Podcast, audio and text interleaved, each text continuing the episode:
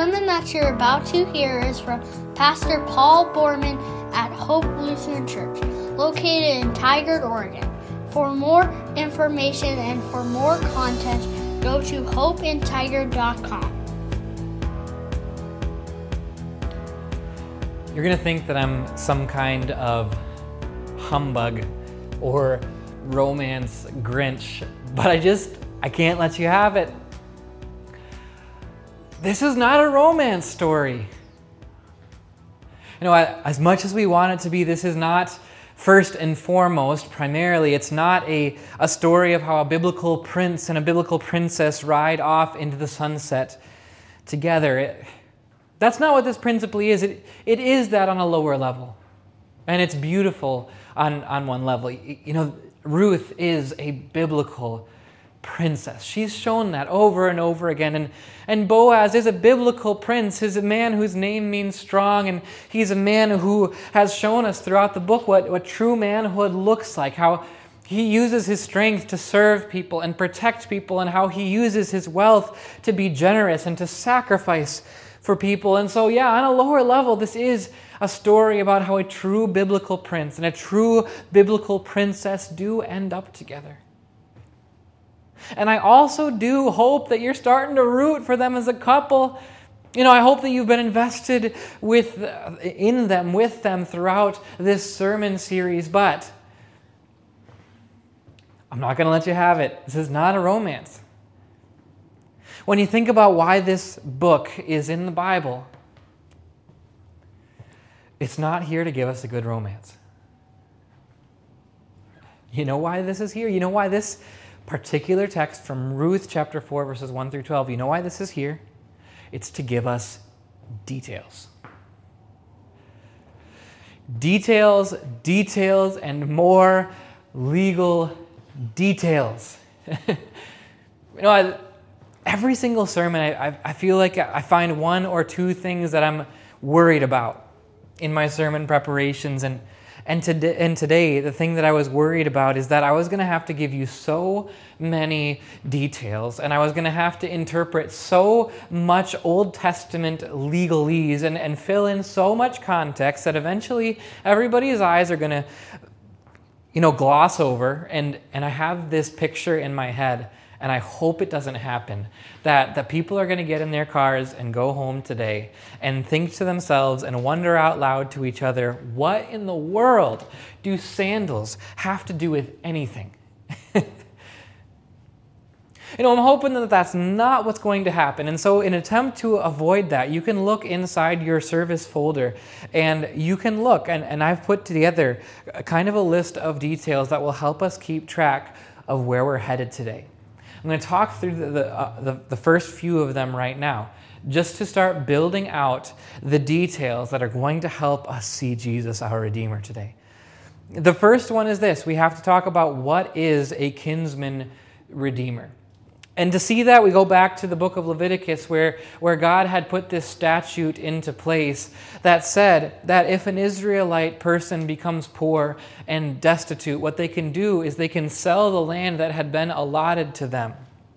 And one of their closest relatives has, has the first dibs to do that. That would be the kinsman redeemer. And so the kinsman redeemer can purchase the land and so be a blessing to their relative. That's what a kinsman redeemer is. And a second detail that you that you need to know it's it's important is that there were two kinsman redeemers in this circumstance. There was there was the nameless kinsman redeemer that we meet in this account, and then there was Boaz, and Boaz was number two.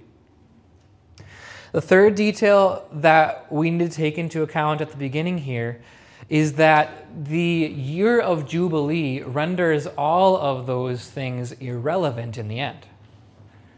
This is another Levitical statute. You can look back at the book of Leviticus to read more about the year of Jubilee. It would happen every 50 years. And what God said is that on the year of Jubilee, in this year, everyone is re- to return to their own property. And so, you got to remember back. I'm going to give you so many details today, it's not even funny. You got to remember back to when the Israelites had gone out of Egypt. They wandered in the desert for 40 years and they finally came into the land that God had promised them. And when they came into the land, uh, each family was allotted their own land. And God's intention for their land is that that should be their land forever, for as long as they inhabit that land. And so, what God said about the year of Jubilee is that everyone should return to the land that was originally allotted to them, even if you had to sell it because you had been poor and destitute.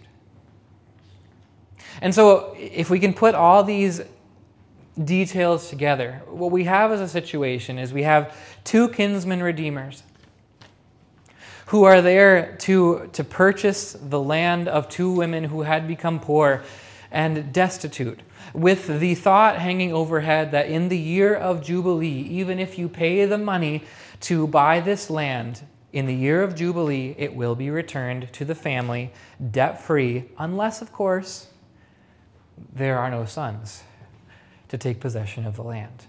So there it is. There are the details that are going to get us started here today. That's the situation.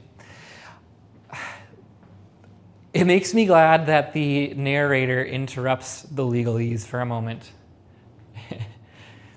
he interrupts it to, to give us a little bit more of the taste of, a, of the situation. The narrator set up this book like a, like a play where there are different scenes and there's a lot of dialogue. You know, everybody has the chance to speak. Ruth speaks, Naomi speaks, Boaz speaks, the workers speak, the people of Bethlehem speak. Everybody speaks, including the narrator. In his narration, he includes things that are relevant and he gives color to the dialogue that's happening. And one of the most significant places that he gives color to the book of Ruth is in verse 1. In verse 1, Boaz is sitting at the gate and he's, he's inviting the other kinsman redeemer to come and participate. And, and if you're looking in your English Bible, what you'll see that it says is that Boaz said to the other kinsman redeemer, Come over here, my friend. And the reason that most English translations go that way and translate it with my friend is because they don't know what to do with the actual Hebrew that's there, because the actual Hebrew that's there is kind of hilarious. It's a, a play on words that Hebrew lexicons for, throughout centuries have understood to mean something like, Come on over here, Mr. So and so, which is a very different understanding right? And, and further on, I told you I'm going to give you so many details today.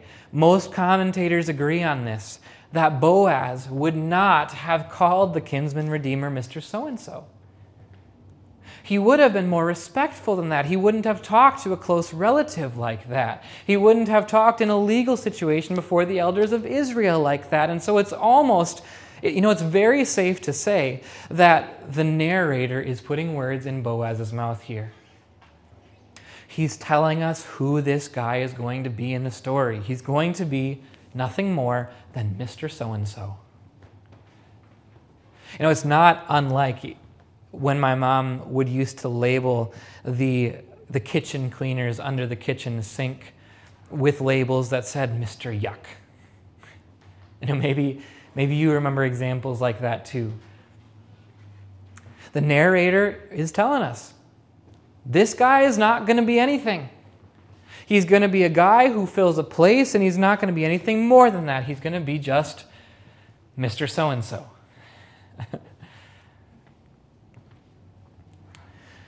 And I didn't think much of that detail, um, except that later on in this section, the narrator chimes in again.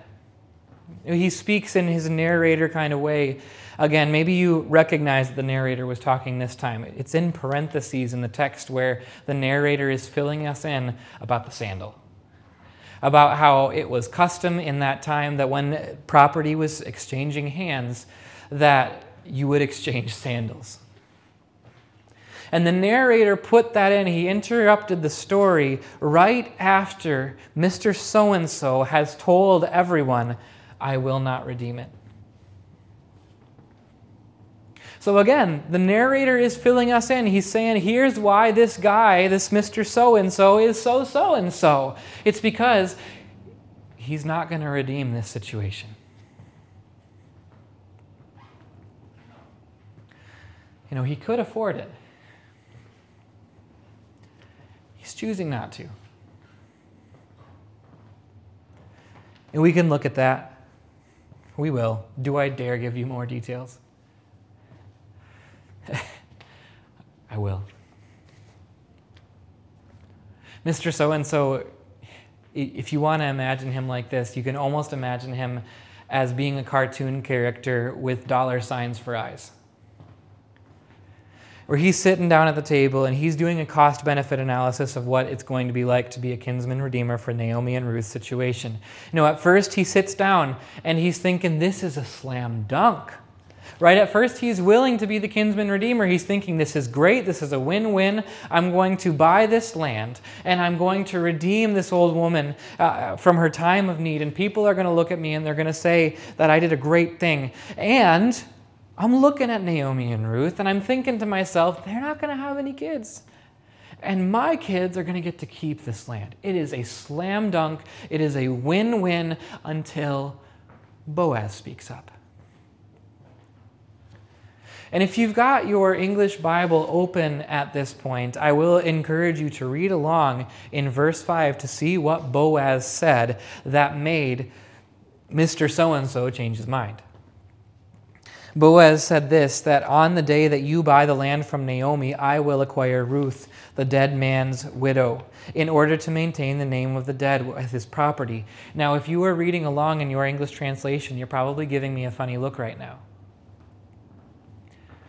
Because in your translation and in the way that I learned about it in Sunday school when I was a kid, you know, you're reading it as when Mr. So and so acquires the land, Ruth comes along with the land as a package deal. And you might be understanding it as if he buys the land, he has to marry Ruth. And I think that was the way that it was taught to me as well. But I, I got to tell you that that doesn't make sense. It doesn't make sense linguistically with the Hebrew, and it doesn't make sense um, when you think about the Hebrew law, the Levitical law either. In the, the Levitical law, there's nothing there that says that if you, as a kinsman redeemer, purchase someone else's property, that you have to marry anyone that comes along with it. There's nothing in the Old Testament that says that. And we have no evidence to believe either that there was even peer pressure at that time, that it was a kind and good thing to do and a, and a cultural thing to do for, for a kinsman redeemer to marry a widow. There's nothing there. And additionally, in the Hebrew, we have good evidence to be able to say that what Boaz really said is that in the moment that you buy the land, it doesn't matter. I'm going to marry Ruth. And so you can imagine Mr. So and so with his dollar signs for eyes, and he's doing his cost benefit analysis in the back of his head, and he's thinking to himself, if Boaz marries Ruth, they might have a son. And if they have a son, then they're going to get the land back when, when the year of Jubilee comes. And so Mr. So and so walks he walks away from the table. He said, I will not, I can't do it. it it's going to endanger my estate.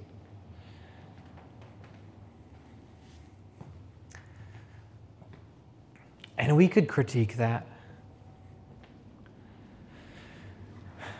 We could critique the way that Mr. So and so came to the situation, and, and he could have looked at the situation thinking to himself, There are two women who are destitute here, and I, as their relative, have the opportunity to redeem them and, and, and to give them everything that they need. But we could critique the way that he came to that and just thought to himself, What's in it for me? We could think about that. But we have to be very cognizant of the fact that if we hold up Mr. So and so like that, all we're doing is holding up the mirror to ourselves.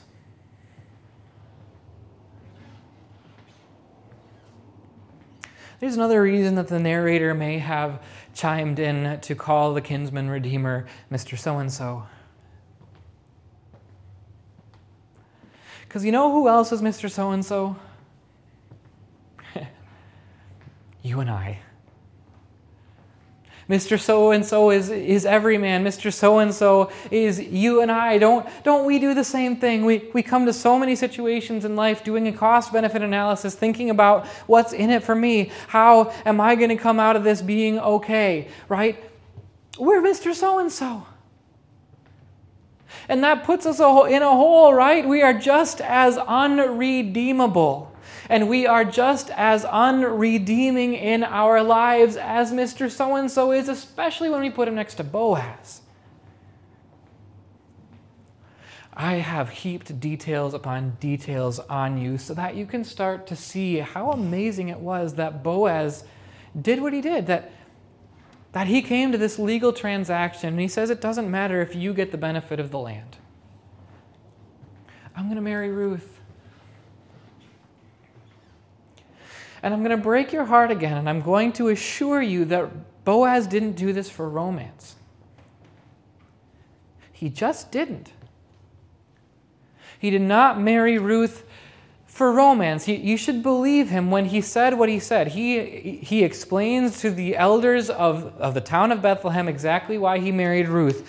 And, and this is what he said He said, I will acquire Ruth the Moabite, Mahlon's widow, as my wife. And here's why I'm going to do it in order to maintain the name of the dead.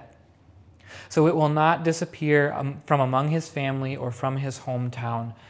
Boaz states it clearly. He's not marrying Ruth out of romance or even out of love. He's marrying her for the sake of Elimelech.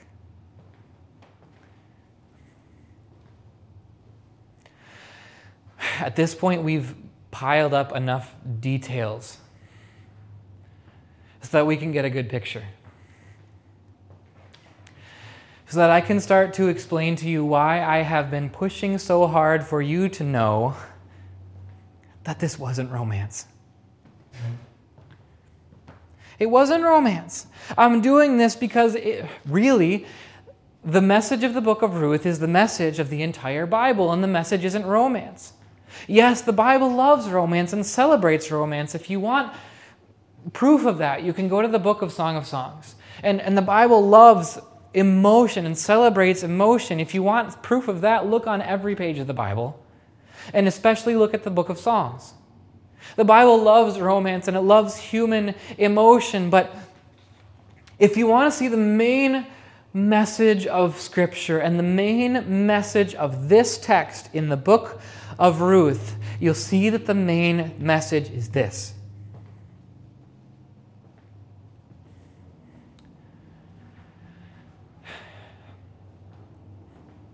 even though we were dead, by the grace of God we live. And even though we were spiritually destitute, by the grace of God we have been made rich. Right? Isn't that what this, what this text is about? Isn't this, how, this text about how how Boaz came in. And he said, I will redeem this situation so that Elimelech's name will live on, so that the dead man's name can live on. And, and didn't Boaz come in and say, even though these aren't the people that are closest to me, I will redeem them and I will take their destitution and I will make them rich? Right? Can I pile even more details onto you? By doing this, Boaz stood to lose a lot for himself. A lot.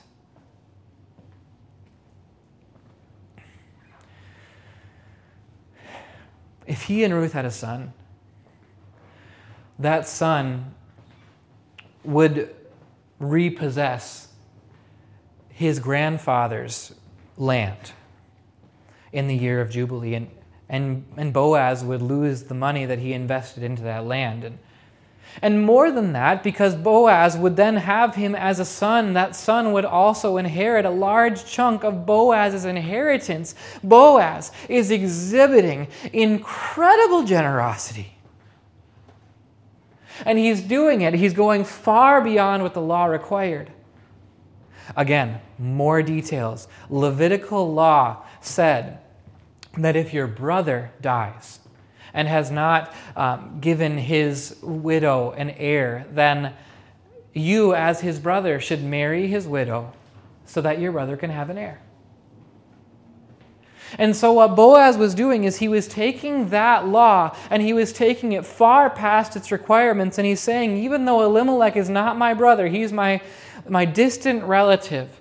And even though Ruth is not Elimelech's wife, she's his daughter in law, I am going to fulfill this because I love the Lord.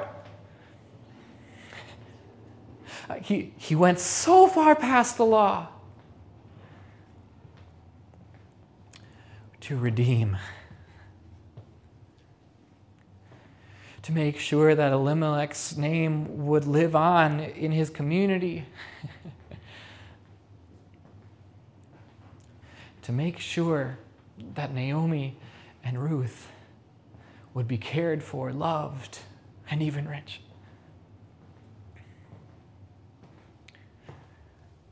You get that awesome image of a redeemer. Now, can we make the jump? This is the, the beautiful, life giving jump that we have been building for. There is a reason why the New Testament so often calls Jesus our Redeemer. The Old Testament made it so clear what a Redeemer is and, and what a Redeemer does and how self sacrificing a Redeemer has to be. And, and, and one of the most beautiful, the most beautiful example of a kinsman Redeemer in action is the book of Ruth. And so I think I can dare to say this this morning that this section that is so filled with legal detail just might be one of the most profound presentations of the gospel of Jesus in the whole Bible.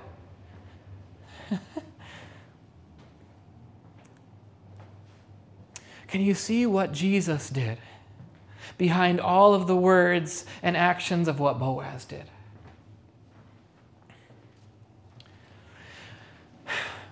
Boaz was not a brother, but he made himself one and redeemed. Jesus was not obligated to redeem us,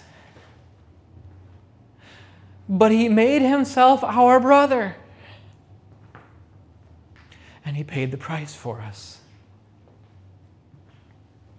Boaz, he went way beyond the requirements of the law to pay the price so that Elimelech's name would live on and so that Naomi and Ruth would leave their destitution and become rich in his household. Jesus did the same. He went way past the requirements of the law. He gave his own divine life so that we would live on and so that we could leave our spiritual destitution behind and live rich forever in his kingdom. Jesus is the true Redeemer. And do you remember what price he paid? The Bible is so clear about this. Remember when I said that the book of Ruth is the message of the whole Bible? The Bible is so clear about this the wages of sin is death. If you sin once, you are guilty of sinning against all the commandments. You are guilty of breaking everything, and you are deserving of dying an eternal death in hell. That is the spiritual destitution that we were in, and that is what Jesus has redeemed us from. The wages of sin were death. And Jesus paid that price by his death.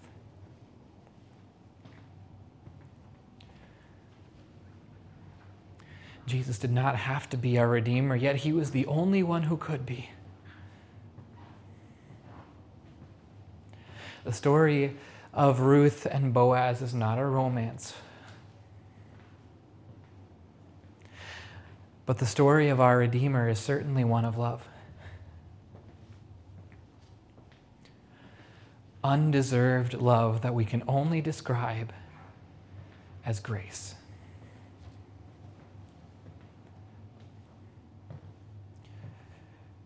That's our Redeemer, Jesus. Now, I may have not allowed you to imagine this story as a romance. And, and the reason I did that is because I wanted you to see something better than romance. I wanted you to see the divine love that Jesus has for you. And I may have poured onto you more details than was maybe helpful. But I did it so that all the details might add up so that you can see one thing that this is not just the story of how Ruth and Naomi were delivered from their physical destitution. This is your story of redemption, too. This is the story of your redemption, how when you maybe shouldn't have been cared for, you were cared for. And when there was no reason for anyone to love you, you were loved by God Himself. And when you didn't deserve to be redeemed, you were redeemed by Jesus.